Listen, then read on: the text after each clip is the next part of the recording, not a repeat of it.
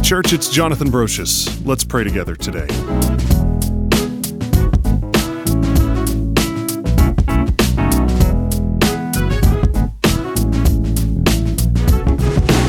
Then Jesus was led by the Spirit into the wilderness to be tempted by the devil. After he fasted forty days and forty nights, he was famished. The tempter came and said to him, If you are the Son of God, command these stones to become bread. But he answered, It is written, Man does not live by bread alone, but by every word that comes from the mouth of God. Matthew 4 1 through 4. Tomorrow marks the first day of school for Jasper County. Other districts in our church will be starting within the next couple of days, so I had a thought. What if we took tomorrow and fasted and prayed over our schools? I desperately want to see God move in our schools this year. My girls are both headed to the junior high, and I want to see God impact the people around them. I want to see kids understand that God loves them and has a plan for them. I want to see teachers feel encouraged and wake up each day with renewed purpose and passion for their jobs. I want to see administrators experience success for their tireless work. So again, I return to the idea what if we took tomorrow and fasted and prayed over the school year? But I've got to be honest, I'm a terrible faster. I wish I had a better handle on it. When I don't eat, I start to get depressed. I get grouchy. The world begins to look like it's going to end.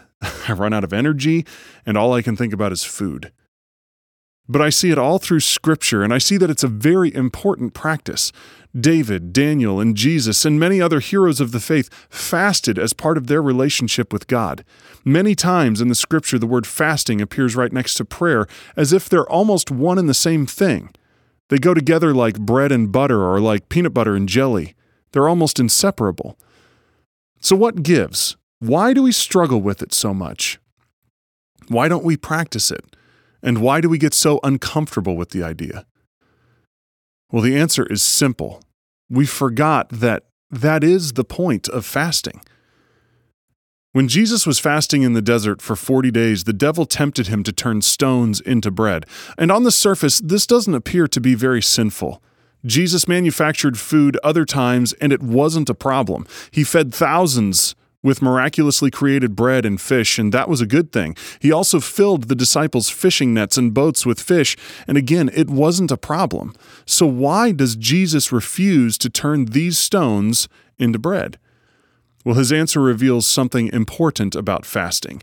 Jesus speaks to the devil and quotes from Deuteronomy 8. He says, Man doesn't live by bread alone, but by every word that comes from the mouth of God. Deuteronomy 8 refers to the time that God rescued the Jews from Egypt and led them out into the desert for 40 years. They had no food, so God fed them with magic bread from the sky called manna. The point is simple we all think that we are dependent on food. We hate feeling hungry because we instinctively know that that's our body craving fuel. Without fuel, we cannot carry on. Without food, we can't push forward anymore. But what is so easy to forget is that we are in the same boat without God. If God doesn't show up, we're sunk. There's no path forward. We can't continue. If God doesn't do something miraculous, no human effort could save us. This is exactly where we are with school starting tomorrow. Tomorrow, our teachers will open their classrooms. They will have lessons prepared. Students will step off the bus or out of their parents' cars. They will have supplies in their backpacks. They will greet each other in the hallways. They will sit next to their friends. They will look at their teachers and prepare to learn.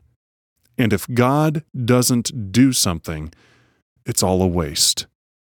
If God doesn't move, our kids will just continue to be swallowed by the monsters of bullying, poverty, abuse, and sexual hurt. The social and emotional destruction of a generation will continue for another year. We're like the Jews in the desert. If God doesn't move, we die. We think that the answer lies in parental involvement, training for our teachers and professionals, better funding, and effective programs. No. These are good things, but they're like bread in the desert. They're not what we really need.